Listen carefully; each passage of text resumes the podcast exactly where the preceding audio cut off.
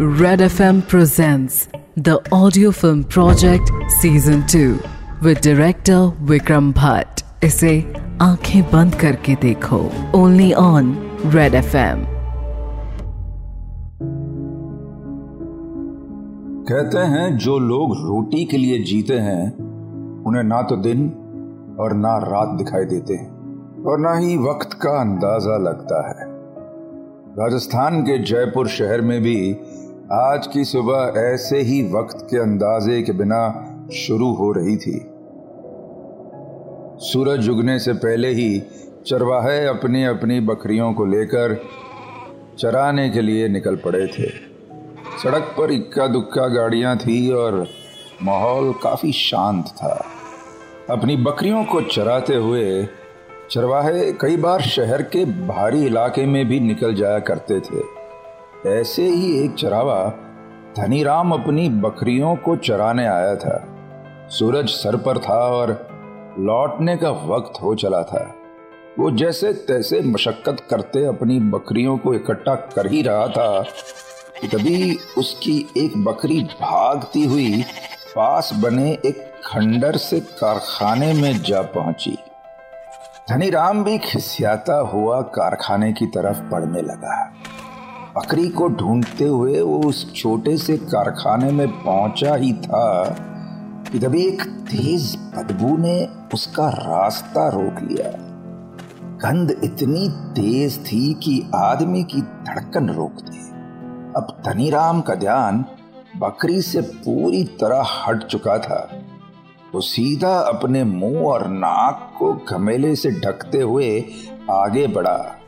और कुछ ही कदम चलने के बाद उसके कदम कुछ ऐसे रुके जैसे किसी ने उसकी रूह छीन ली हो। धनीराम की आँखें बिना झपके सामने के नजारे को देख रही थी।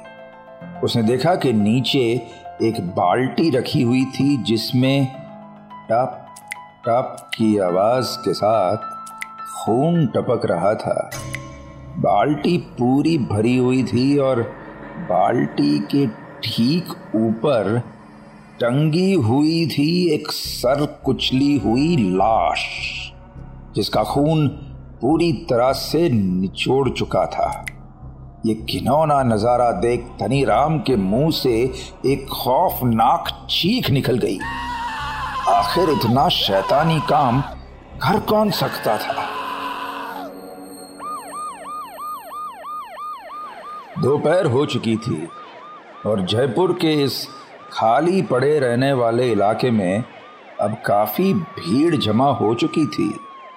हर कोई उस लाश को देखना चाहता था, जैसे वो कोई म्यूज़ियम में रखी हुई मूर्ति हो। कारखाना पुलिस ऑफिसर से भर चुका था। हर छोटी मोटी चीज़ की परख की जा रही थी और इसी बीच था चीफ इंस्पेक्टर राज ठाकुर, जो उस लाश का मुआयना कर रहा था। कुछ तो था जो राज को खाए जा रहा था। अपने पास खड़े एक नौजवान इंस्पेक्टर ने राज के चेहरे पर आए उन भावों को पढ़ लिया और उसने पूछा, सर, आप ठीक तो है ना?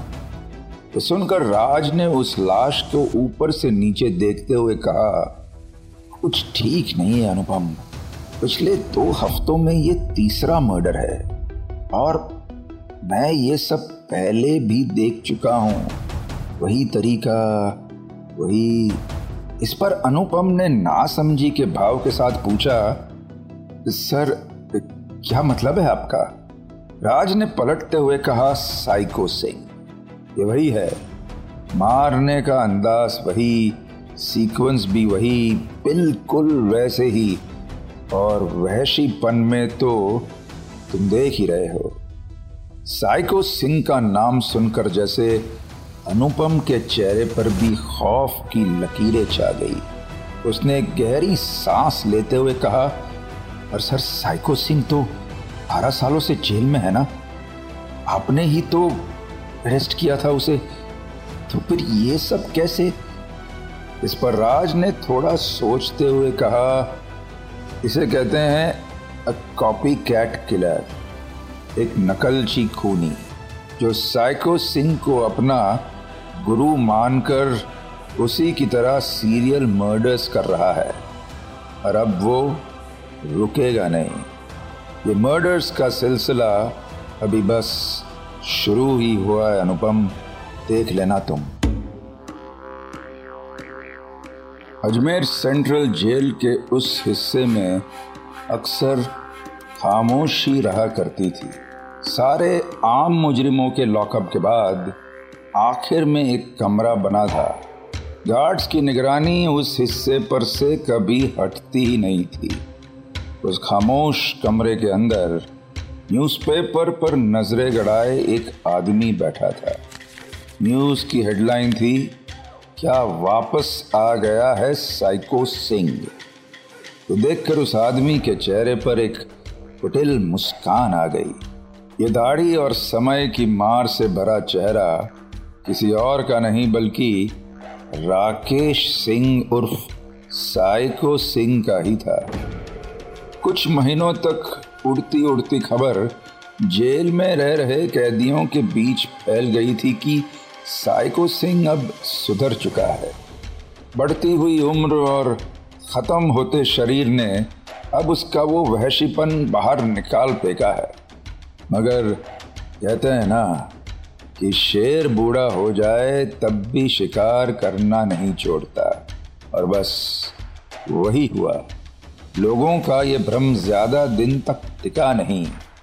अपने नंगे हाथों से साइको सिंह ने एक कैदी को इस कदर मारा कि उसकी जान वहीं निकल गई। इस खौफनाक घटना के बाद से ही साइको सिंह को बाकी कैदियों और किसी भी तरह की ज़िंदा चीज़ों से दूर रखा जाने लगा।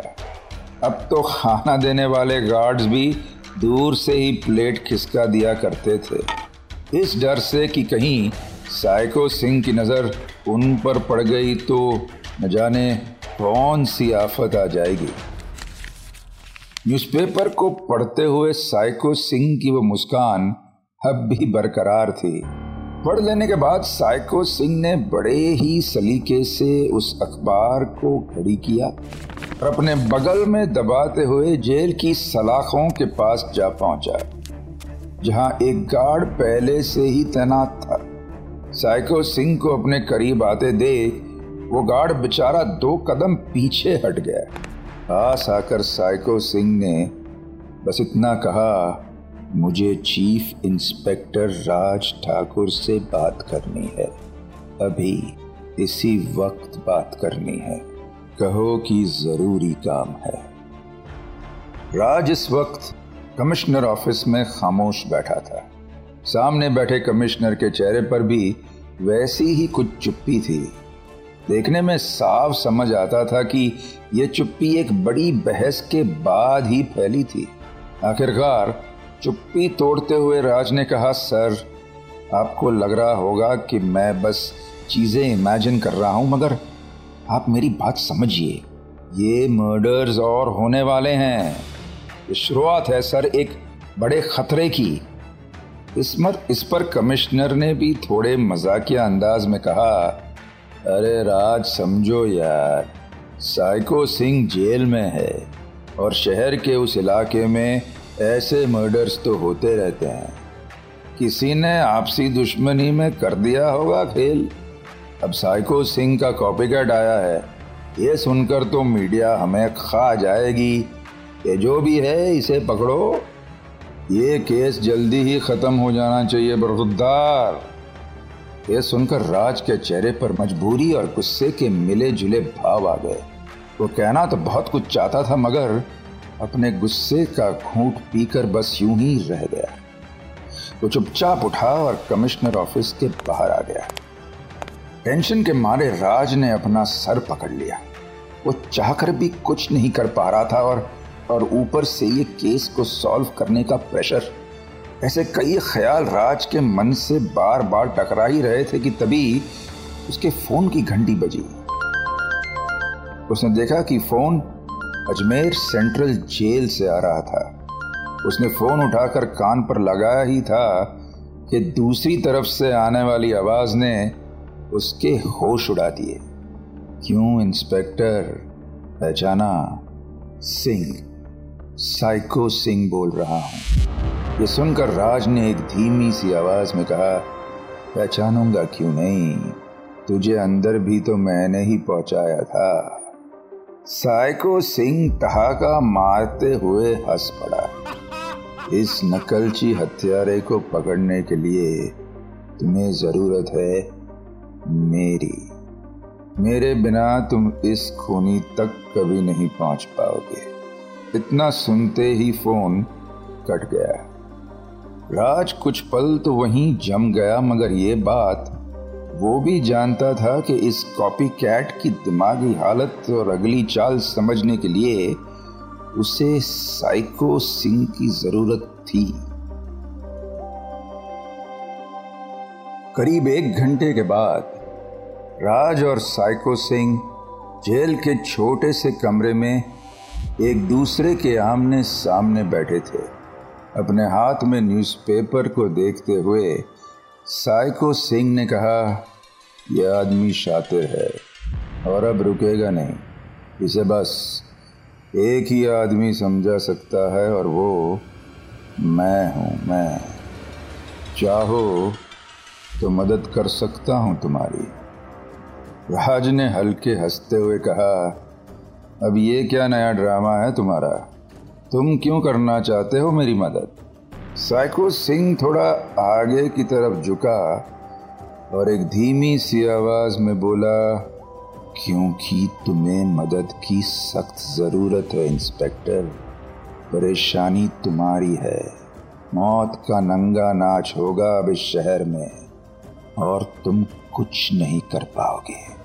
मानो या न मानो, मेरे जैसे शातिर के दिमाग को समझने के लिए तुम्हें मेरी ज़रूरत है।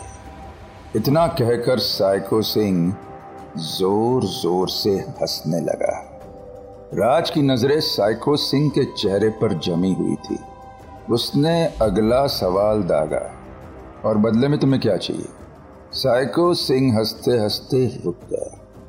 और फिर राज की आँखों में आँखें डालकर उसने कहा, इस खूनी को पकड़ने के लिए मुझे इंस्पेक्टर आदर्श सिंह चाहिए। इस छानबीन में वो हर कदम मेरे साथ रहेगा। बोलो, मंजूर है। ये बात सुनकर राज जैसे कुएँ और खाई के बीच खड़ा था। यह शर्त उतनी ही खतरनाक थी जितना कि वो कॉपी कैट किलर राज बस, बिना कुछ बोले ही वहाँ से निकल गया। आदर्श सिंह एक नौजवान पुलिस इंस्पेक्टर था। उसके चेहरे पर छाई गंभीरता ये साफ़ ज़ाहिर कर रही थी कि वो पुलिस की नौकरी करने के लिए ही बना था। इस दोपहर भी वो अपने कैबिन में बैठा केसेस की फ़ाइल को बड़ी ही बारीकी से देख रहा था कि तभी उसके कैबिन के दरवाजे पर एक दस्तक हुई।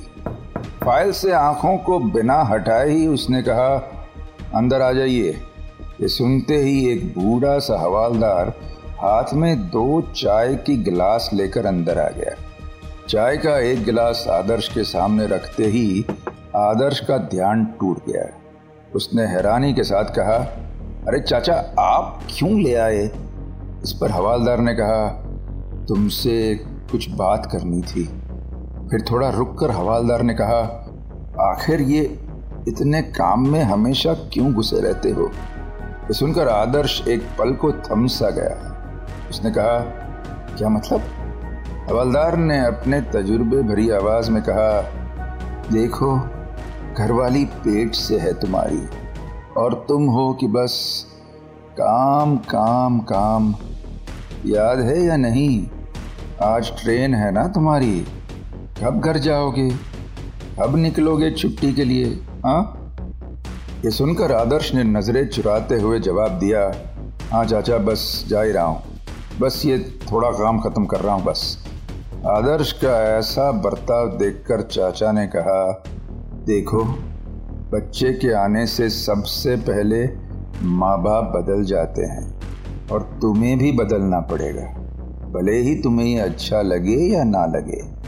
ये सुनकर आदर्श को समझ नहीं आया कि जवाब दे तो क्या? वक्त के हिसाब से तो अब तक उसे अपने घर पहुँच जाना चाहिए था। मगर क्या था ऐसा जो उसे यहाँ पुलिस स्टेशन में बिठाए रखा था? बूढ़ा हवालदार कैबिन से बाहर निकला ही था कि आदर्श का फ़ोन बजा। आदर्श ने देखा कि ये फ़ोन राज का था। उसने तुरंत फ़ोन उठाया और कहा, जय हिंद, सर। इस पर राज ने थोड़ा सहमते हुए जवाब दिया, जय हिंद, आदर्श। दरअसल मुझे एक काम था तुमसे। एक केस है। इतना बोलना हुआ ही था कि आदर्श ने राज को टोकते हुए कहा, सर एक्चुअली मैं कल से छुट्टी पर हूँ। ये केस आप किसी और को दे सकते हैं? राज ने एक ठंडी सी आवाज़ में कहा, साइको सिंह का कॉपी कैट आ गया है। इनाम सुनकर आदर्श के हाथ पैर ठंडे पड़ गए। खामोशी को लाजमी समझकर राज ने कहा, आदर्श, हमें रोकना होगा उसे। और साइको सिंह इसमें हमारी मदद भी करेगा। मगर उसकी एक शर्त है। वो चाहता है कि वो ये काम तुम्हारी मौजूदगी में तुम्हारे साथ करे। अब बस, तुम ही इन मर्डर्स को रोक सकते हो, आदर्श।